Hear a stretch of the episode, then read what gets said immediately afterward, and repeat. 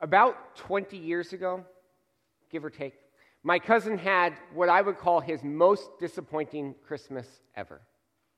So, my aunt and uncle had recently moved to Colorado, and it was a new environment. So, they decided they were going to make a really big deal of Christmas that year, and they really emphasized Santa Claus.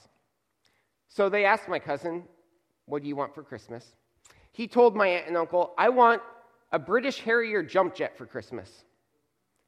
He didn't mean a little model or a little toy. No, he actually wanted, and he convinced himself that he wanted a $30 million airplane for Christmas. But it gets better than that. He wrote letters to Santa, many, many, many letters. He called, there was a phone number that you could call Santa. He called Santa on the phone. Every time they went to the mall, he sat on Santa's lap and he told Santa he wanted a $30 million Harrier jump jet for Christmas. Well, he also managed to convince himself that this was not just a realistic request, it was all but guaranteed. So, Christmas Eve, we were sitting in the living room in my grandma's house, and we had a method that we went about doing gifts on Christmas Eve. You see, we would start at the oldest, my grandma would unwrap a present, and we'd work our way down to the youngest, and my cousin would be the last to unwrap a present. And we did this until there were no more presents left under the tree. And as the present pile shrank, the excitement built in my cousin because he knew that we were going to save that Harrier jump jet for last. And the excitement built, the tension built, the present pile narrowed. And finally, we were down to one last small shoebox sized present. And we asked my cousin, What do you think it is? It's my jet! He began unwrapping the present, and the tears began to flow as he realized that the Fisher Price fishing pole was not the jet. He threw it to the ground and said, It's a stupid baby toy. It was a disappointing Christmas because he didn't have realistic expectations. He didn't have the correct desires. He was part of a culture that was crippled. So, what we're going to see in our Bibles is we're going to turn to Mark 10, if you'll turn to Mark 10 with me. Because I think that sometimes as we follow Jesus, we have problems where we get disappointed. Think about it this week. Have you been offended by something? Have you been upset by something? Have you been disgusted as you watch the news? Have you been frustrated? I think for all of us, the answer is probably yes, at one point or another. Because we live in a fallen world. What we're going to see in Mark 10 is we're going to see a contrast. We're going to see a contrast between the world's view of jockeying position and the kingdom of heaven's view of serving and putting service before self. So, I'm going to show you three problems in this passage three areas where the disciples misunderstood Jesus. First of all, they had erroneous expectations, they had defective desires, and finally, they had bought into a crippled culture. So we're going to look at Mark 10, and I hope that you're there. Before I actually read from you from Mark 10, I want to first point out that Mark 8 comes before Mark 10. That's some, some depth there, right? But in Mark 8, in Mark 8, Peter proclaims to Jesus, You are the Messiah, the King of Israel. This is the moment in Mark. Mark is probably writing the gospel from Peter's perspective. Probably John Mark is writing what Peter told him. And Jesus has this great moment where the disciples recognize, You are the Messiah. It is huge. Then, when we get to Mark 11, we have the triumphal entry as Jesus enters Jerusalem as the king. But in between Mark 8 and Mark 11, Jesus says something three times. He says, I'm going to die. Between Mark 8 and Mark 11, Jesus predicts his death three times. And that's where we're going to pick this up so that we can understand Jesus. So I'm going to start with verses 32 through 34. In your Bibles, Mark 10, starting with verse 32. It says, They were on their way up to Jerusalem with Jesus leading the way, and the disciples were astonished, while those who followed were afraid. Again, he took the twelve aside and told them what was going to happen to him. We are going up to Jerusalem, he said, and the Son of Man will be delivered over to the chief priests and the teachers of the law. They will condemn him to death and will hand him over to the Gentiles. He will rise, flog him, and kill him. Three days later, he will rise. What I see when I read this passage is I see erroneous expectations. The passage begins with the disciples having erroneous expectations. You see, contrary to the disciples' expectations, the king of creation came to suffer and die. Contrary to what they expected, Jesus came to suffer and to die. In verse 32, we see Jesus leading the way up to Jerusalem. I see a contrast here between what I normally see in the Gospels. Normally in the Gospels, I get a picture of Jesus with the crowd. And they may be walking from one village to the next, but the picture that I have in my mind is Jesus is walking and teaching, and it's a casual pace, the sort of pace that I would struggle because I like to get places. But that's the picture I have of Jesus normally in the Gospels. Here it's different. We see Jesus leading the way. I see him steadfastly setting his vision on Jerusalem. He is on the way, he is leading the crowd, and I think that the disciples noticed this difference. And I think the disciples thought to themselves, this is it. We've been waiting for the Messiah to overthrow Rome. We've been waiting to go on this march to war. Finally, Jesus is going to do what we thought he would do all along. He's going to conquer the Roman Empire. He's going to set himself up as king over Jerusalem, and we're going to be there. And so we see the disciples are astonished. This is it. Others are afraid because war is never pretty. But they see him heading straight to Jerusalem, and they're excited. But the reality of the situation was not that Jesus was marching to Jerusalem to go to war. The reality was that the world had already rejected Jesus. And the plan of God was for Jesus to suffer. The plan of God was for Jesus ultimately to die and then to rise again victorious. What we see here is in verse 33, it says, The Son of Man will be delivered over to the chief priests it's a very passive phrasing, will be delivered. It's what linguists and theologians call a divine passive. God the Father, in complete control, is going to hand Jesus over to be killed, to be mocked, to be spit on, eventually to rise again. But that only is going to come after his death. You see, the Messiah, Jesus, Jesus was not the Messiah that the disciples wanted.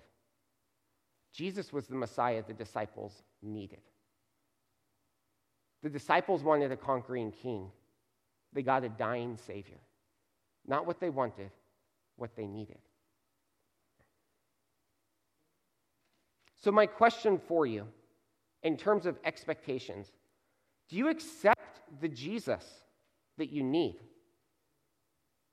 Or are you looking for the Jesus you want? Because Jesus is the suffering servant, the one who gives himself for you. Do you accept one who gives himself for you instead of who proclaims himself as the victor? Jesus was the Savior that the disciples needed. So they had wrong expectations but they also had defective desires. We're going to look at verses 35 through 40, and we're going to look at their defective desires. That is, contrary to the disciples' desires, the teacher and his disciples would suffer. contrary to their desires, the teacher and his disciples would suffer. Let's look at verses 35 through 40. Then James and John, the sons of Zebedee, came to him. Teacher, they said, we want you to do for us whatever you ask, whatever we ask. What do you want me to do for you? He asked. They replied, Let one of us sit at your right hand and the other at your left hand in your glory. You don't know what you are asking, Jesus said. Can you drink of the cup I drink, or be baptized with the baptism that I am baptized with? We can, they answered. Jesus said to them, You will drink the cup that I drink, and be baptized with the baptism I am baptized with. But to sit at my right hand or left is not for me to grant. These places belong to those for whom they have been prepared. In order to really understand this, we need to remember, recall who exactly James and John were. Throughout Jesus' ministry, there are three disciples that had a place of privilege. They got to be present for significant events. Starting in Mark 5, Peter, James, and John got to be present when Jesus raised Jairus' daughter from the dead. They were the only three that got to be in the room for that. On the Mount in the Transfiguration in Mark 9, three people got to go up on the mountain with Jesus and witness his transfiguration. Again, Peter, James, and John. So, James and John, they're pretty significant people in the Gospels. They're pretty important. And I think they get this in their mind because they decide they're going to go ask Jesus for something. And the first, first request I think is funny because it reminds me of something that a, a child would do. They ask for a blank check. They say, We've got a question for you. Will you do anything we ask you to do? Do for us whatever it is that we want, whatever it is we ask. Jesus obviously doesn't fall for it. He says, You have to be specific. What is it that you want? And notice what they ask for. They ask that they would sit at his right and at his left in his glory. On one level, this is actually a step of faith because they're, they're saying, We know that you're going to have glory. We want to be there for it. But it is amongst the most selfish steps that they could have possibly taken because they've left off the other 12. But more than leaving off the other 12, they've left Peter completely out of the picture, the one who was there with him for these events. They are making a power play. They have a defective desire for power, authority, for their own personal glory. I think that the taste of Christ's glory that they got at the transformation made them hope for some for themselves. They wanted some glory for themselves. Jesus' response is really interesting. First of all, he says, You don't know what you're asking for. Says, Can you drink the cup I drink or be baptized with the baptism I am baptized with? I don't think we can read this passage and not at least get a little picture, a little idea of the ordinances of the Lord's Supper and baptism. Those are ordinances where we identify with Christ. When you identify with Christ, you must identify, though, with his suffering. That's the idea of identifying with Christ, is we identify ourselves as sinners who Christ suffered for, died for, to give us salvation. But the picture here is more than just the ordinances. I think that there's some wordplay going on here when the term cup is used in the Bible, there are a couple of occasions where the idea of the cup is an idea of blessing. Uh, Psalm 16:5 is one such example, but for the most part, the cup is a picture of God's judgment and God's wrath. I think what Jesus is saying is, can you partake in the judgment and wrath that God is going to pour out on me on your behalf? In fact, in the Garden of Gethsemane, Jesus says, If this cup can depart from me, nevertheless, your will be done. The idea of the cup is the idea of God's wrath, his judgment being poured out on sin. Baptism is the other thing. Jesus says, Can you be baptized with the baptism with which I am baptized? The word for baptism, baptizo, is to submerge something. I think the idea here is Jesus would shortly after this be swept away in death, be submersed completely in death. In fact, Jesus in Luke, Luke 12 50 describes his suffering as a baptism, to be immersed in his suffering. Jesus is asking James and John, Can you partake? Can you really handle what is coming? We know the answer. The answer is no, they couldn't. But they boldly say, Yep, we're, we're there. They missed the point. Have you ever missed the point? I miss the point every once in a while. I was trying to think of examples of where I, where I missed the point. So here is a, a life lesson for some of you. If your wife ever asks you, Do you think you're going to have any time to spend with me tonight? The answer is never no. You've missed the point. They, disciples, have missed the point. The point is not that we're going to march with you to Jerusalem. No, the point is Jesus is about to die. So, the question that I've got for you is do you desire the things of Christ and his kingdom, or do you focus on your self glorification? James and John were so focused on their self glorification, they missed the point. Jesus just literally in the previous paragraph said he was going to die.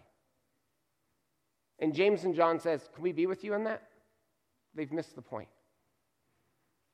we should focus on the things of Christ and his kingdom instead of our own glory. The next thing that I see in this passage is a crippled culture. A crippled culture.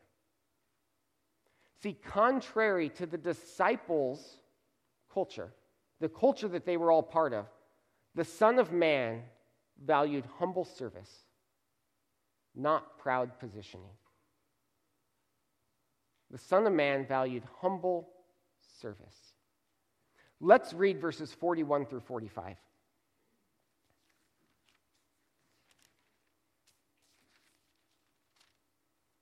When the ten heard about this, they became indignant with James and John. Jesus called them together and said, You know that those who are regarded as rulers of the Gentiles lord it over them and their high officials exercise authority over them. Not so with you. Instead, whoever wants to become great among you must be your servant, and whoever wants to be first must be slave of all. For even the Son of Man did not come to be served, but to serve, and to give his life as a ransom for many.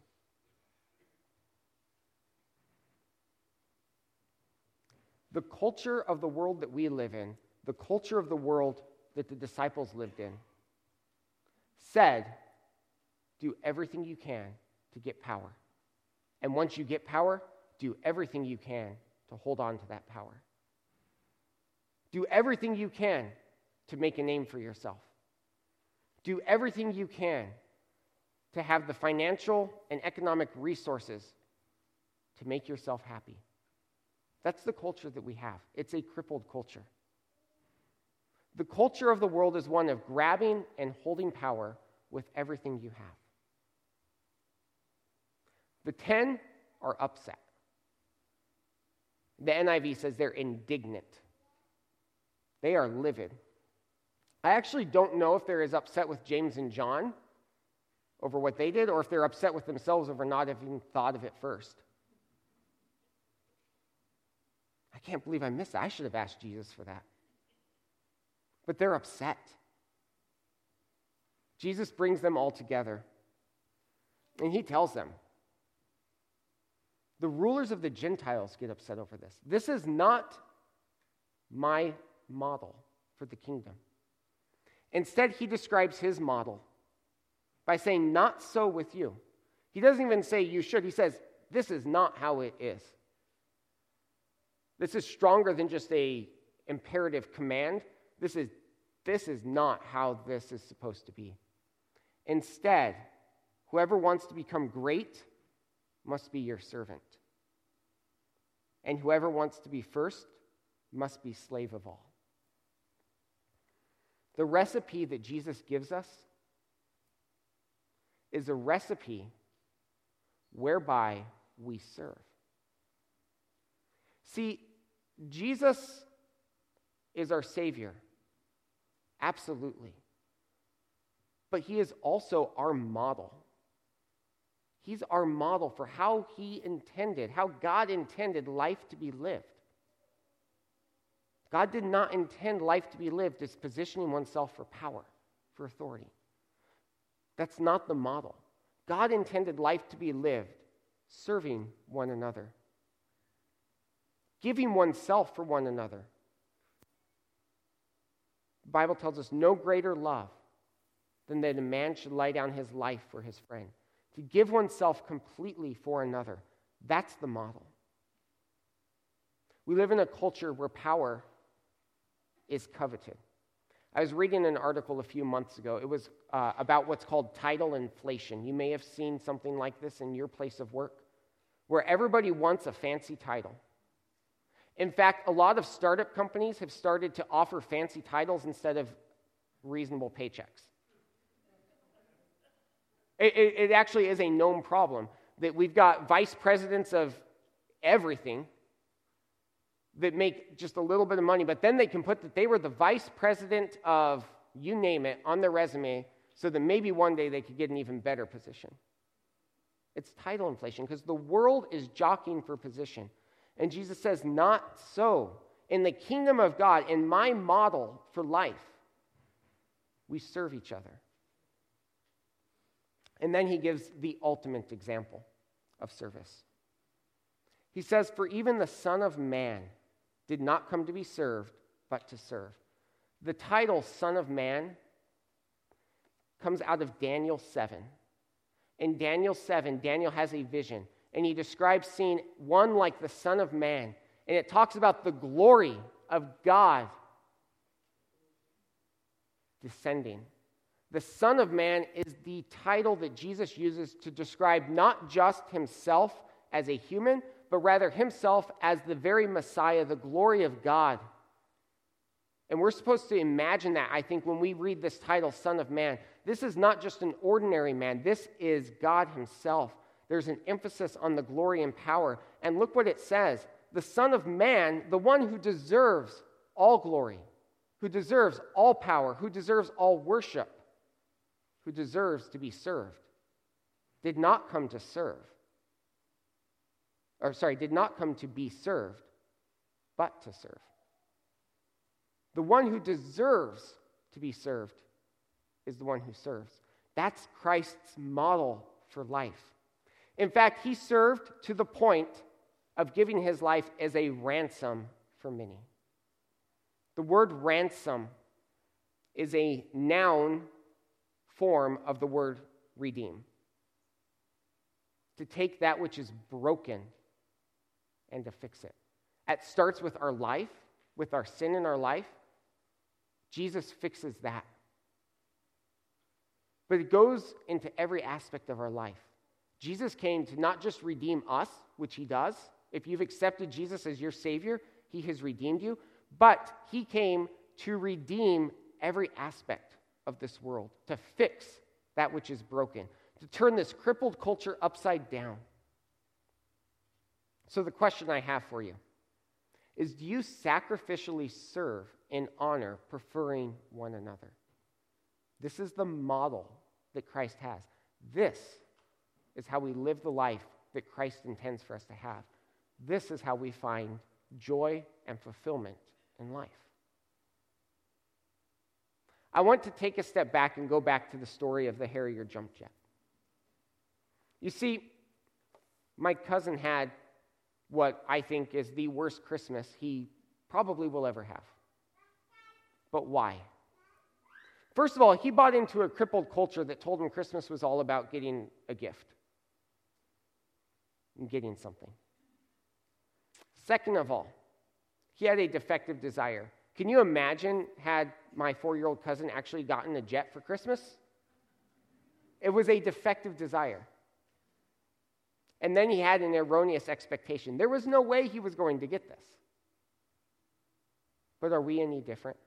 When we go about life, we buy into a crippled culture where we start thinking about power dynamics and how can I take that next step. We desire things that don't matter. It's Christ and his kingdom that matters. And then we make expectations. What should we expect? To find joy in serving Christ. So, my question for you to sort of close out who do you need to serve? Because the individual who seeks to follow Christ needs to set aside their desire for self glorification and instead follow Christ in humble service. That's the model Christ has for us. That will find joy. That is how we can bring Christ glory. That's my challenge to you. Set aside self glorification. Look for ways to serve. That will model Christ likeness. Let's pray. Father, I thank you for Christ, for the Savior of the world, the Son of Man, who deserved all power, all glory, but yet came not to be served, but rather to serve. And as we are in November, the stores have Christmas stuff out. It's coming. I pray that we would look for an opportunity not to receive, but rather to serve each other, knowing that your model for life, your desire for us, is to serve one another. And in serving one another, to grow to be more like Christ and to find the fulfillment, the satisfaction, and the joy. I thank you that Jesus came. I thank you that he died on the cross. I thank you that he lived a life that we can model. And I pray that you would challenge our hearts to live that life that Christ modeled for us. In Jesus' name, amen.